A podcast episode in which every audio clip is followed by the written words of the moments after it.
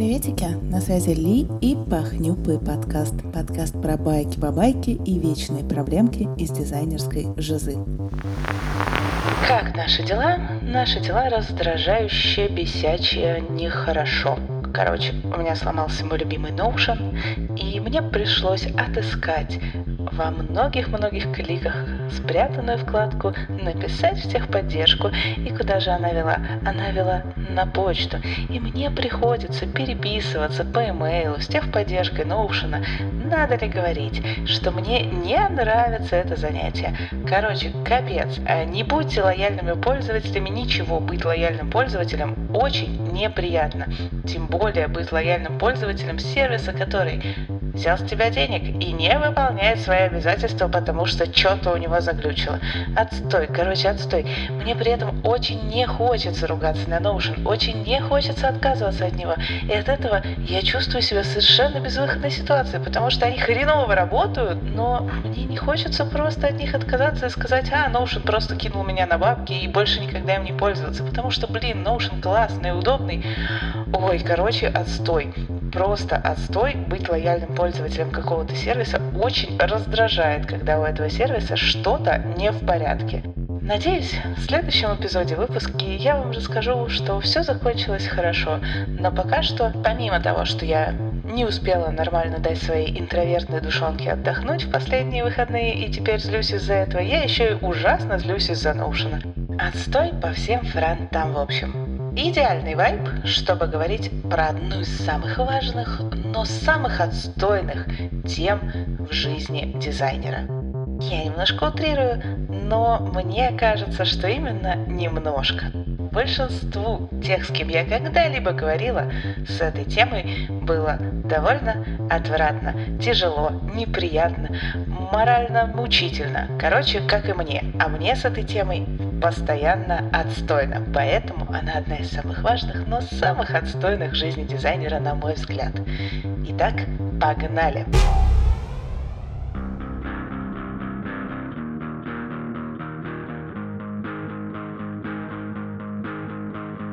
Тема этого выпуска эпизода Пахнюпова подкаста – краеугольный камень в дизайнерской жизни, классика, база, океан страданий, сундук прокрастинации просто наше любимое, бесконечно нужное и важное, но задвинутое в дальний ящик и никогда не доделанное, великое и ужасное портфолио.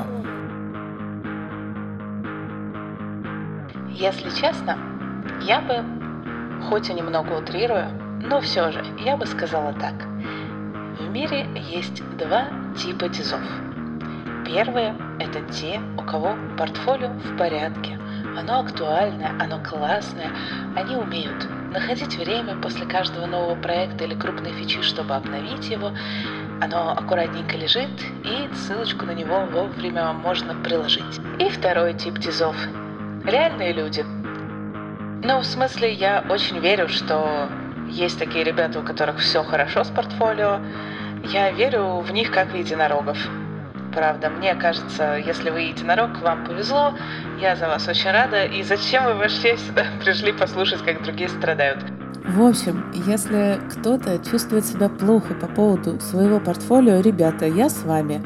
Мне обычно помогает самой слушать это в других подкастах, поэтому считаю своим долгом не скрывать то, что для меня делать портфолио — это одна из самых мучительных и отвратительных частей, и мне тоже совершенно невозможно себя заставить им заниматься. У меня оно в бешеном беспорядке, и, в общем-то, большую часть моей дизайнерской жизни оно не существует. Типа оно либо еще не актуальное, либо уже не актуальное, либо ссылочка сломалась, либо показать такое приличным людям стыдно. Короче, по-всякому нету его большую часть. И когда меня спрашивают, а покажи портфолио, я ну, в лучшем случае, если у меня какая-то последняя штука или последний pet project, которого я рисовала не под НДА, могу что-нибудь где-нибудь из закоулков фигмы показать только со своего экрана, чтобы никто никогда к этому не мог вернуться. Ужас, не надо так, но будем честны, это реальность, так бывает. Ничего смертельного. При этом, да, портфолио это бесконечно нужно и важно. Без портфолио с тобой даже никто разговаривать не будет. Почему так? Потому что и правда быстрее посмотреть портфолио, чем разговаривать с каждым встречным поперечным дизом, который откликается на вакансию. Скорее всего, смотрит это портфолио либо команда дизайнеров, либо арт-директор, у которого наметан глаз, и, честное слово, да, по портфолио будет видно хоть какой-то примерный уровень человека.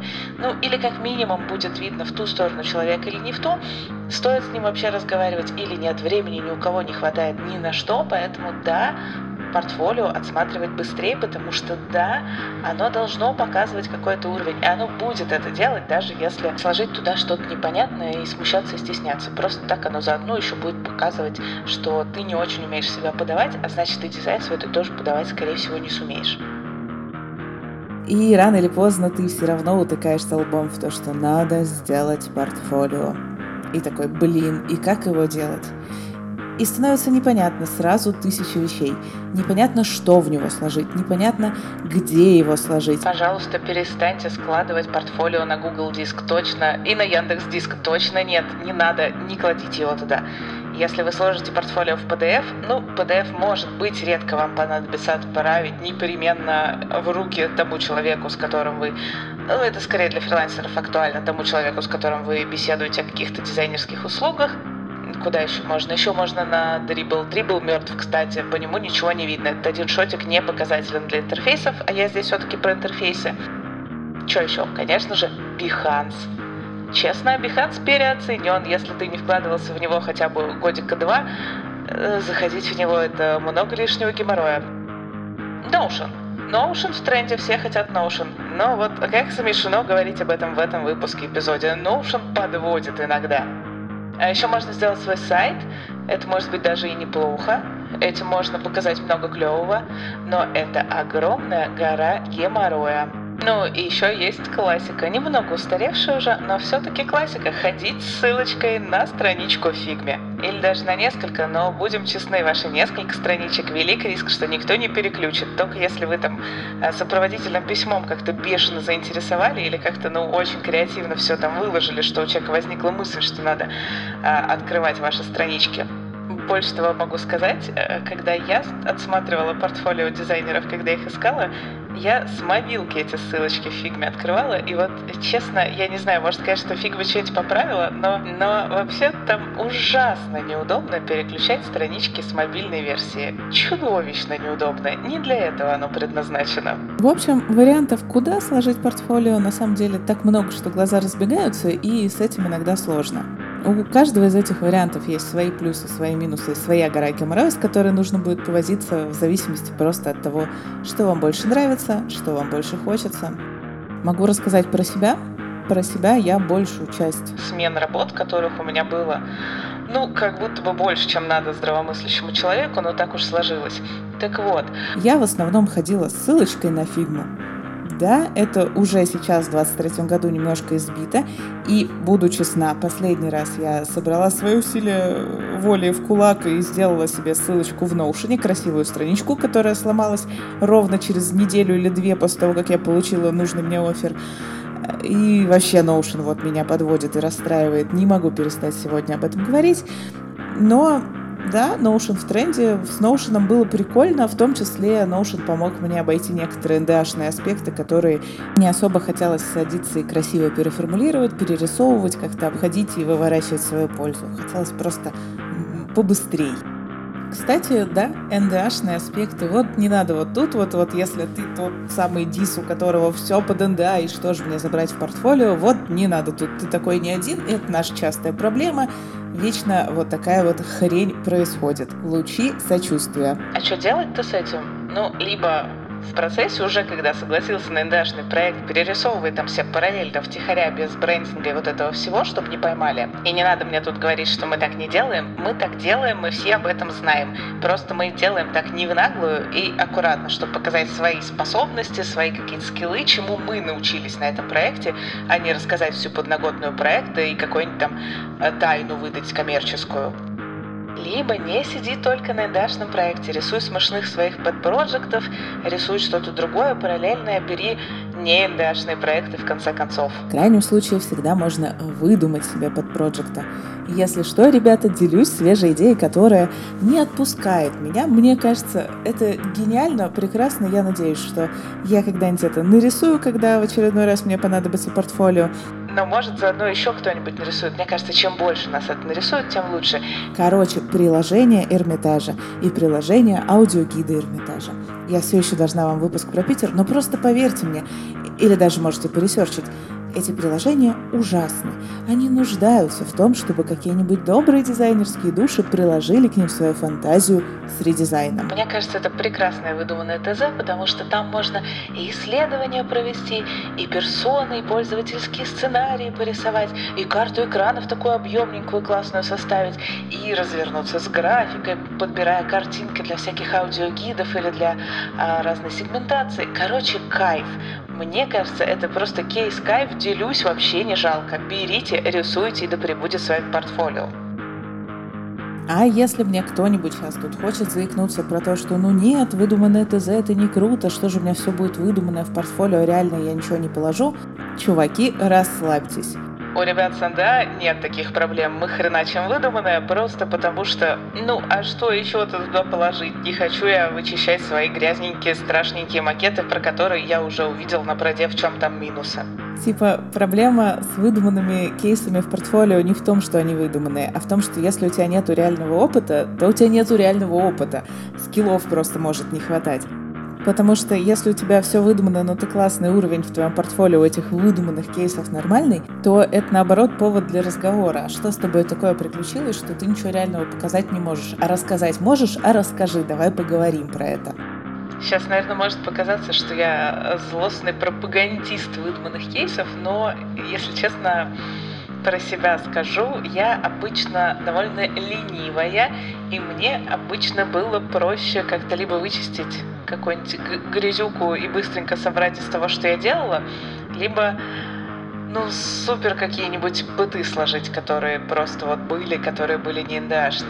Я, честно говоря, наверное, просто хочу порисовать выдуманные кейсы, и поэтому мне они кажутся такой хорошей, классной идеей. Возможно, сейчас кому-нибудь из вас, мои милые слушатели, уже надоело задаваться вопросом, что за пыты такие, о чем она вообще.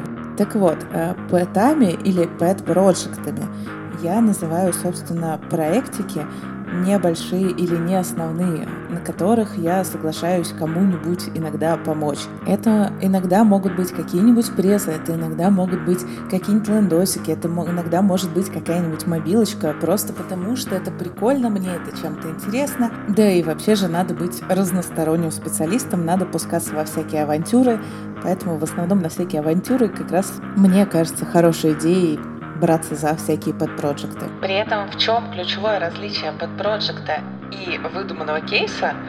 В том, что у подпроекта есть какое-то какое-то, какая-то сторона заказчика, какой-то владелец идеи, либо какая-то команда, владеющая идеей. В общем, кто-то, кто даст тебе правочки, у кого будет какое-то свое мнение, которое можно будет огребать по ходу работы над подпроектом.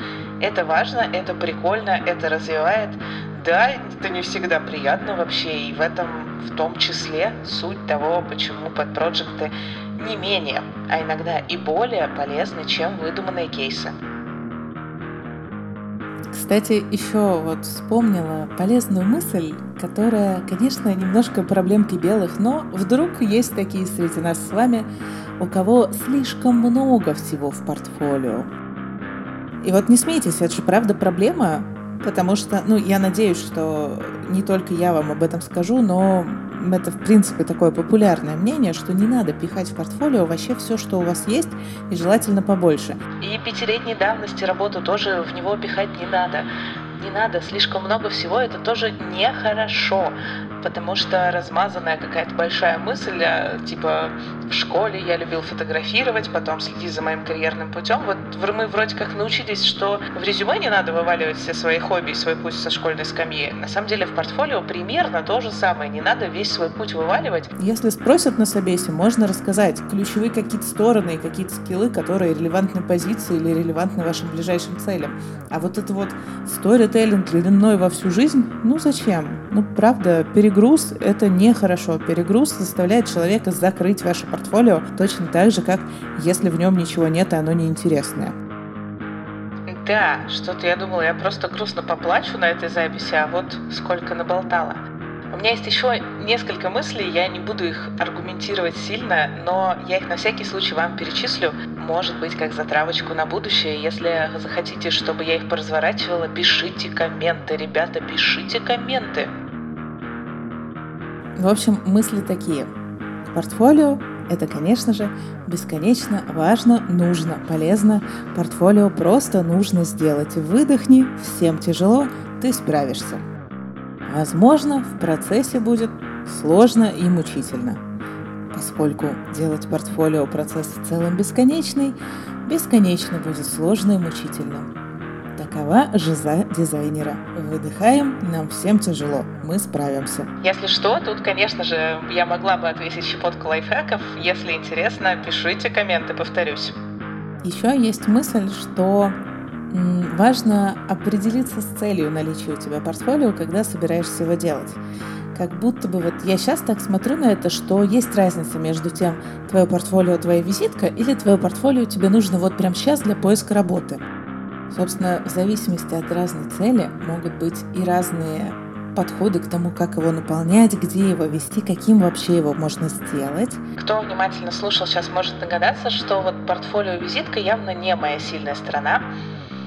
Отчасти, возможно, в том числе для этого я пытаюсь развивать этот подкаст, чтобы какую-то часть моего дизайнерского портфолио он воплощал в пространстве интернета. Ну, то есть я имею в виду в широком смысле дизайнерского портфолио, то есть какое-то представление меня как дизайнера, чтобы он воплощал. При этом я искренне вот верую сейчас в то, что портфолио для поиска работы гораздо более простая задача, чем портфолио-визитка. Про это мне тоже есть что порассказывать, но мы с вами очень долго уже сидим в этой записи этого выпуска эпизода. Так что давайте закругляться. Такой вот выпуск эпизод про классику, базу, океан страданий, сундук прокрастинации и просто наше любимое, бесконечно нужное и важное, великое и ужасное портфолио получился. Надеюсь, было интересно. И спасибо вам за внимание. И вечное напоминание, что Пахнюка подкаст будет очень рад вашим оценкам, отзывам на тех платформах, где вы нас слушаете. Если тегните нас в запрещенной соцсети мой ник или точка fairytale, или расскажете о нас друзьям, то мы будем просто на седьмом небе от счастья. Пока-пока, солнечной вам недели, и еще услышимся когда-нибудь во Вселенной.